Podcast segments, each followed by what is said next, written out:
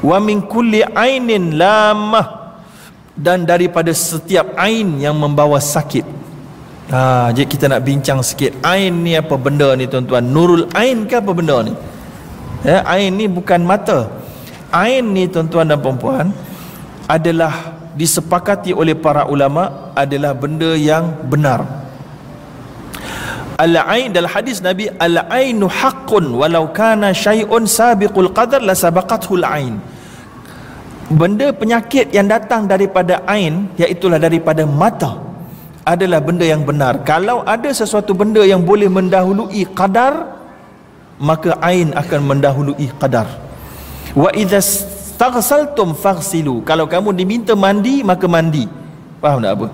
Kita cerita kejap lagi. Hadis sahih riwayat Muslim. Hadis ini yang pertama nak cerita bukanlah maknanya kata para alim ulama antaranya Imam An-Nawawi kata apa nama tu um, apa nama tu apa nama tu uh, ramai lagi tuan-tuan eh saya tak ingat Khattabi dan seumpamanya Al-Qurtubi pun sebut saya dah rujuk eh mereka mengatakan bahawa hadis ini bukan nak bagi maksud ain ni boleh mendahului qadar tapi maksud dia nak beritahukan ini adalah mubalaghah Mubalarah maksudnya Rasulullah nak bagi stres tak tekankan betul-betul bahawa ain itu boleh berlaku. So soalannya macam inilah. Kalau kau tipu aku, aku cari kau sampai lubang cacing. Kita akan pergi cari kat lubang cacing ke? Tak, ini bahasa Arab punya style, balarah dia, balarah. Kalau balarah orang Melayu, kau jangan ingat kau boleh lepas. Kau hilang, kau tak bayar, aku sampai ke pintu langit ketujuh aku cari kau. Ha, bukanlah betul-betul kita nak boleh pergi makna nak cerita mubalarah nak cerita hmm, sungguh-sungguh maka itulah dia hadis ini punya konteks. Bukan dia tak ada siapa yang boleh mendahului qadar Allah. Semua dalam ilmu Allah dalam qadar Allah. Nabi sebut ni dalam konteks gaya bahasa balarah nak sebut ain itu benar. Baik. Jadi Rasulullah juga mengatakan hadis sahih Muslim Ya'murun sahabat Nabi kata kana Rasulullah SAW ya'muruni an astarqi minal ain. Rasulullah menyuruh aku untuk berjampi daripada terkena ain. Maka ain ini apa bendanya tuan-tuan? Ain ni tuan-tuan dia datang daripada mata. Dia hampir sama adik-beradik hasad dengki. Tapi dia beza dengan hasad dengki.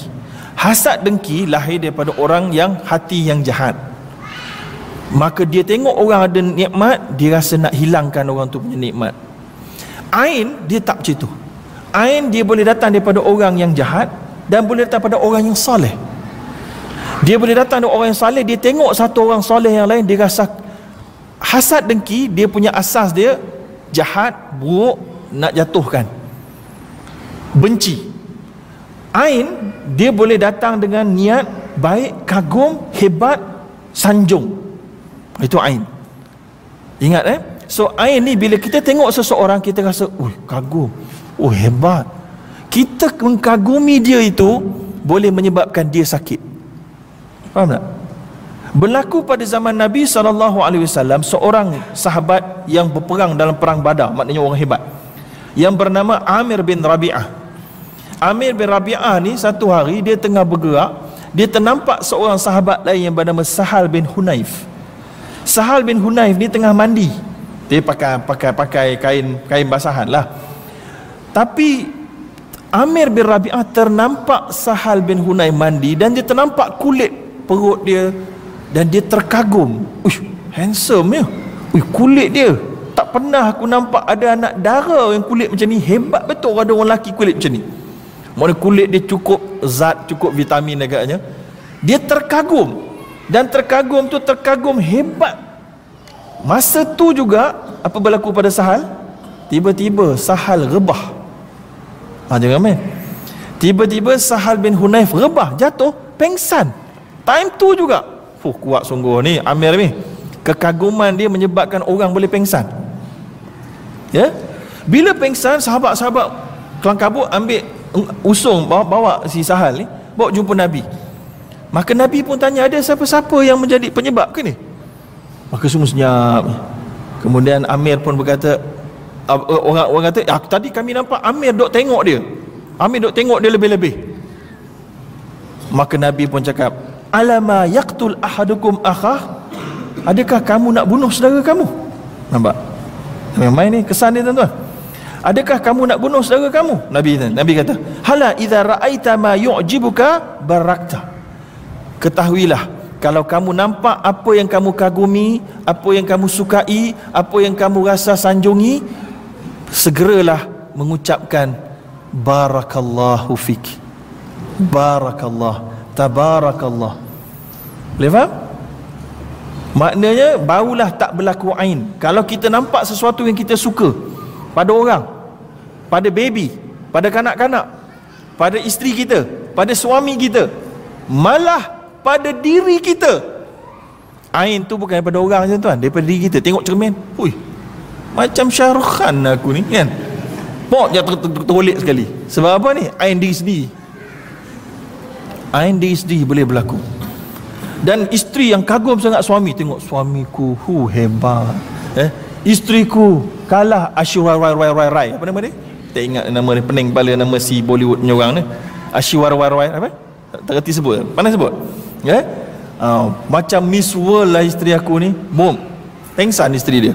Boleh jadi itu suami boleh ain isteri isteri boleh ain suami. Anak boleh kena sakit sebab bapa Ui, comelnya anak aku. Tak sangka aku ni Genetic handsome. Pengsan anak. Uh, Mak bapak ni pasal. Uh, Jangan mamin itu Ain. Dia bukan niat jahat. Tak, niat kagum Niat sanjung. Maka nak supaya tak berlaku Ain Segeralah. Tabarakallah Tabarakallah Tabarakallah Barakallah. Nampak satu Ataupun dalam hadis daif Satu lagi sebut? Sebutlah Masya Allah La quwata illa billah. Masya Allah la la haula wala quwwata illa billah. Ha, itu hadis dhaif. Hadis yang sahihnya tadi tabarakallah, barakallah. Ingat tuan-tuan? So ain disebutkan oleh Ibnu Jauzi rahimahullah al-ain nazarun bi istihsan. Ain boleh jadi satu pendap, satu pandangan mata manusia niat baik tapi ada ditercampur sikit hasad. Eh? Kalau adalah orang itu yang melihat itu ada buruk dalam jiwa dia kazawati semua maka penglihatan dia itu macam racun ha, jadi tuan-tuan tengok saya ni saya kena tepis ni pakai ayat-ayat saya tadi tu kalau tidak saya pun hmm. ha? ha, tuan-tuan jangan main-main ya maka fayu'athir fi apa nama tu uh, uh, maka dalam kitab kashful muskil uh, uh, min hadis sahihain maka Ibnu Jauzi menyebutkan bahawa dia boleh beri efek sakit pada orang itu. Ya? Baik kemudian saya nak cerita sikit lagi bahawa ain juga boleh berlaku kepada orang kafir. Orang kafir lihat orang Islam boleh berlaku ain. Orang Islam tengok orang kafir boleh berlaku ain. Dan boleh berlaku pada gambar. Dan boleh berlaku pada tak ada gambar Ha, dia kita kata pelaku gambar eh, sebab tu ustaz kita jangan letak gambar kat Facebook eh tapi nak cerita tuan-tuan, ain boleh berlaku tanpa perlu ada gambar di Facebook. Tuan-tuan tulis buku, buku tuan-tuan dikagumi. Uh, hebat betul ni siapa penulis ni? Penulis ni adalah si Polan bin si Polan. Si Polan ni mesti begini. Macam Fakhri ni dalam kitab ayat-ayat cinta ni tuan-tuan kan. Maka kita pun bayangkan penulis tu sakit. Kata para ahli ulama boleh berlaku. Marah orang buta kalau kita kata eh guru ni hebatlah orang buta tanya. Siapa? Macam mana? Rupa dia. Rupa dia gini gini gini. Orang buta tu pun bayangkan kita penceramah dia begini dia pun kagum oh mesti hebat ni. Sakit orang tu.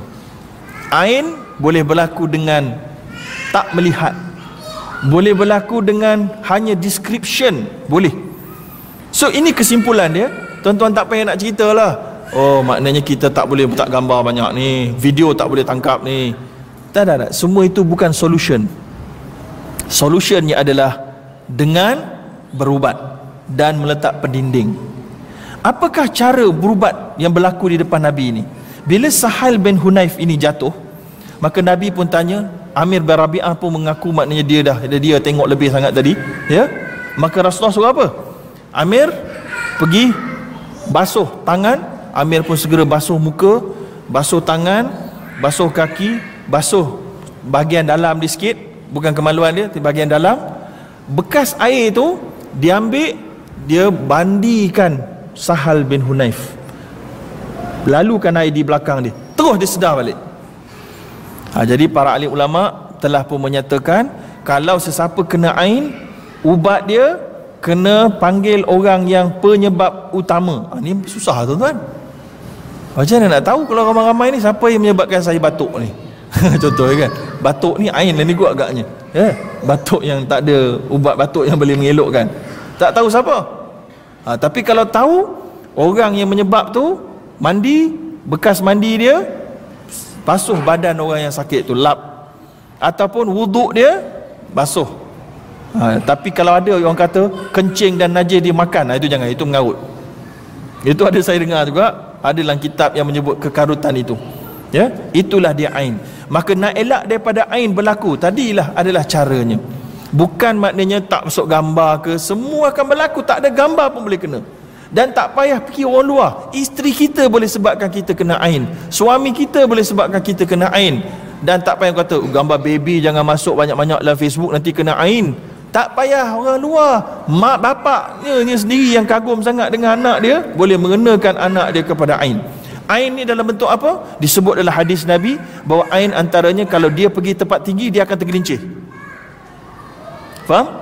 Kalau orang kena ain dia berada di tempat tinggi dia terasa nak jatuh. Dan dia jatuh sebab ain orang punya pasal dan disebut dalam satu hadis lagi Nabi kata bahawa satu pertiga umatku mati kerana ain Ha, jangan main.